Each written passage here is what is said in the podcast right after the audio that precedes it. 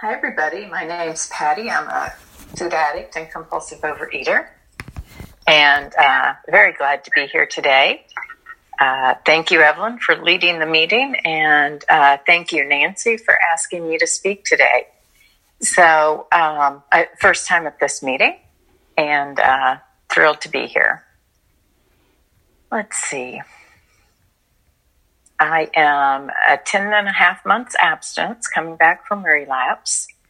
So I've been in the program to, and I'm kind of reading. So I wrote a few notes. So if I keep looking down, that's why. Uh, but anyway, I came in the program 29 years ago in November. And um, my first, just, I can't believe it. And it changed my life forever. And my first abstinent, so that was November, right? And it was my first abstinent holiday.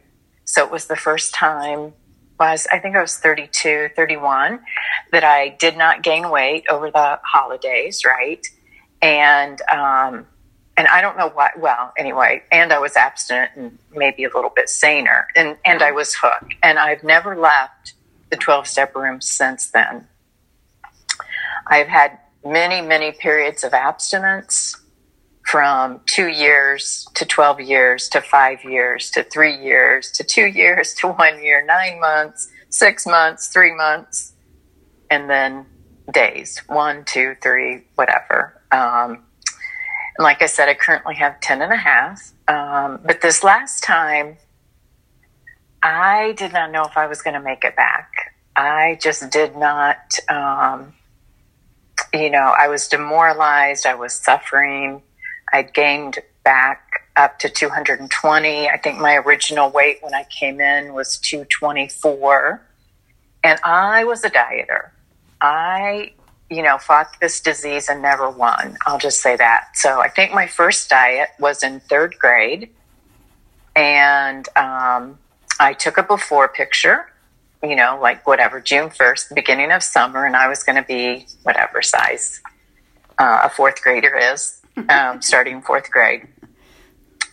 So I had the first, I took the first picture and I never got to the, to the, um, picture that I wanted to be at, right? Never got to the end.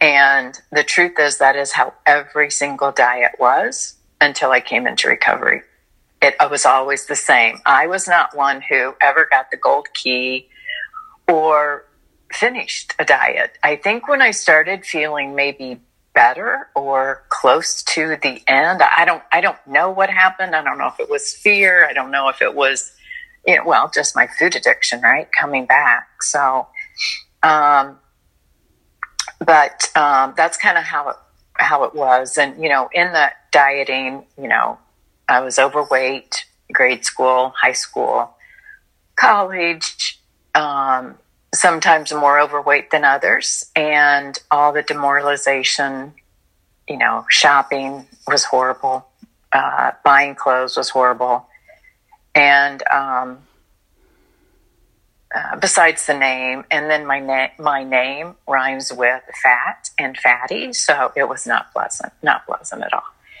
Um, but I couldn't stop. So, um, and, you know, and I had had periods of long abstinence, but I think, um, and I have been on a food plan most of that time, eliminating some alcoholic foods. And I don't think I eliminated them all. So I think that was a piece of it. But anyway, I was on a food plan, and I think recently in the last three, four years maybe, I had let the food plan become my God instead of the program. So I just kept thinking if I get back on the food plan, if I get back on the food plan. And the truth is, if I got back on the food plan, it did help physical compulsions right away, probably within 48 hours. However, it didn't help um, the other parts of the program, right? That you come to OA for the spiritual, the emotional. So it did nothing for uh, my brain, who kept saying, you know, I want this, regardless of no physical compulsion. So, um, and I would get back on track for a day, two, three, three months, something. Um, and um, I really I became one of those people in a way that uh, that used to baffle me. Right, that could be desperate one day and then in two days later, kind of like, oh yeah, it's not so bad. I, maybe I was just making that up. Maybe it wasn't really as bad as I thought it was.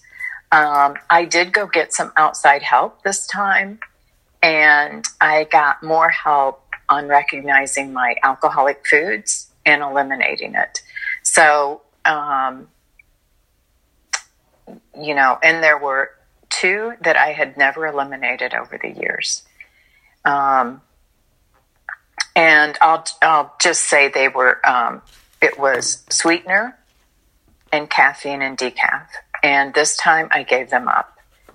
And, but, but the bigger thing I learned was about powerlessness. And I could always say I was powerless this whole time, but I wasn't feeling it anymore. I wasn't emotionally, I couldn't feel it anymore. And I hadn't for a long time. That, you know, crawling back, um, feeling like, oh my God, this disease is going to kill me.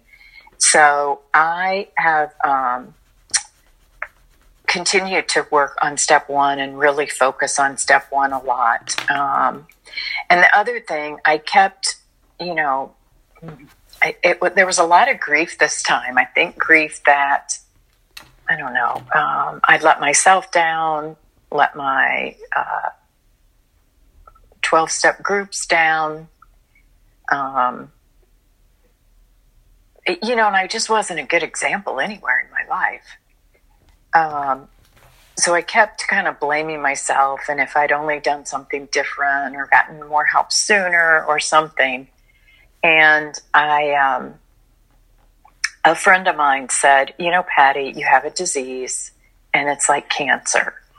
And if you had a friend who had cancer and the disease came back and the cancer came back, you would not say, Oh my God, you're awful you know, so that helped me get some more self acceptance, uh, which has been um, something I've been, you know, continuing just to work on.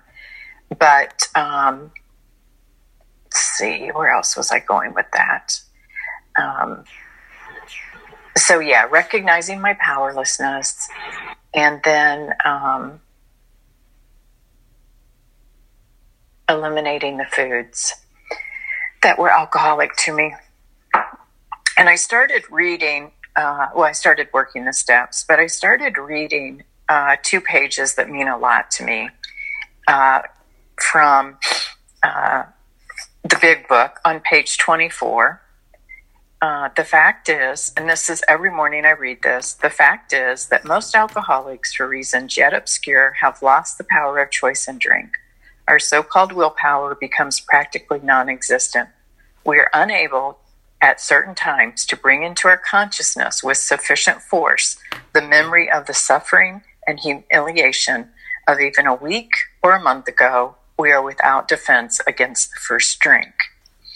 And so, you know, and I think for me, it was, you know, I can't remember the uh, suffering and humiliation of even a day ago, right? Um, and then I say a prayer that uh, then I say, uh, please God, supply my consciousness with sufficient force to remember the suffering and humiliation of my food addiction on a daily basis every moment of the day. So we have that going against us with our disease, right? That we uh, can't bring into our consciousness with sufficient force. So my thought is the only person the only person who can do that is my higher power. And then I go to page uh, 42. I read just a line or two from 41.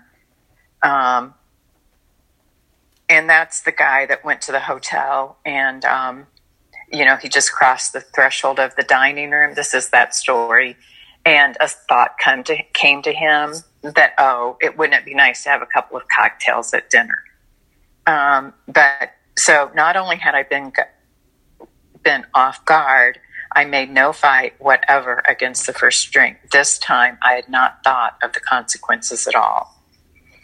And so the part I read is that, or the part that I write about, I knew from that moment that willpower and self knowledge would not help in those strange mental blank spots. So then I started recognizing some of the strange mental blank spots I had.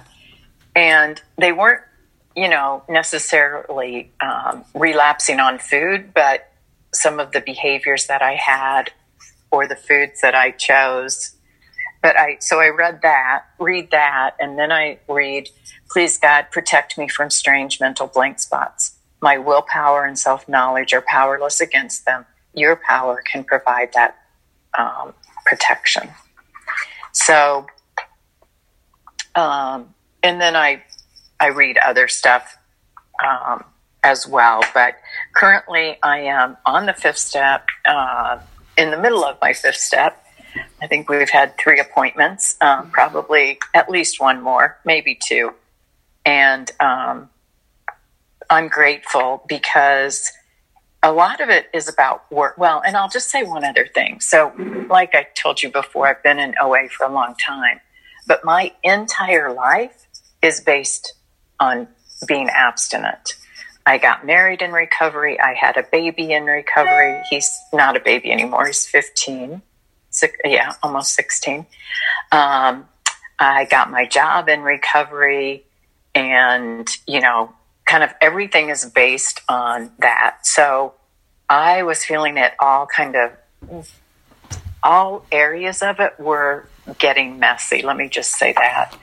Um, but anyway, so, um, so anyway, there was a lot about work in my fifth step.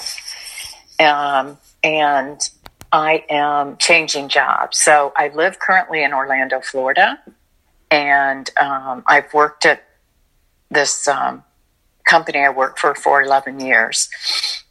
And I'm leaving Florida. I've been in Florida 25 years, so almost all of my recovery as well. Um, so I feel like I grew up here, right? like I became a, a woman here, a mature woman, a responsible woman, a, a woman of strength, something like that. And um, I had felt that all slipping away, but it, but I'm abstinent again. I feel that strength coming back, tenuous, but it's there. And um, I got offered a job in Illinois, which is my home state. Um, and it's with the same company and um, a promotion. So, talked to my husband, and uh, we're moving. In fact, we're moving on June 17th. Um, they'll come and get our stuff. So, I'm moving to Illinois.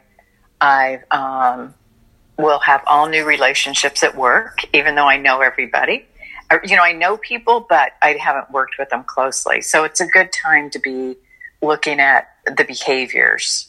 And then um, somebody told me recently, and I like this, the definition of progress. It's a decrease in duration, a decrease in intensity, and a decrease in frequency. And, um, you know, one thing I can say the work relationships uh, even though I'd made some messes, right? Even with uh, years in the program, I could still see that they weren't as intense. There was less frequency and less duration. So, what I'm uh, hoping for is that my new relationships with coworkers will uh, improve even more. So, um, I think that's it for me. Again, I appreciate being able to speak and um, I look forward to everyone's shares. Thank you.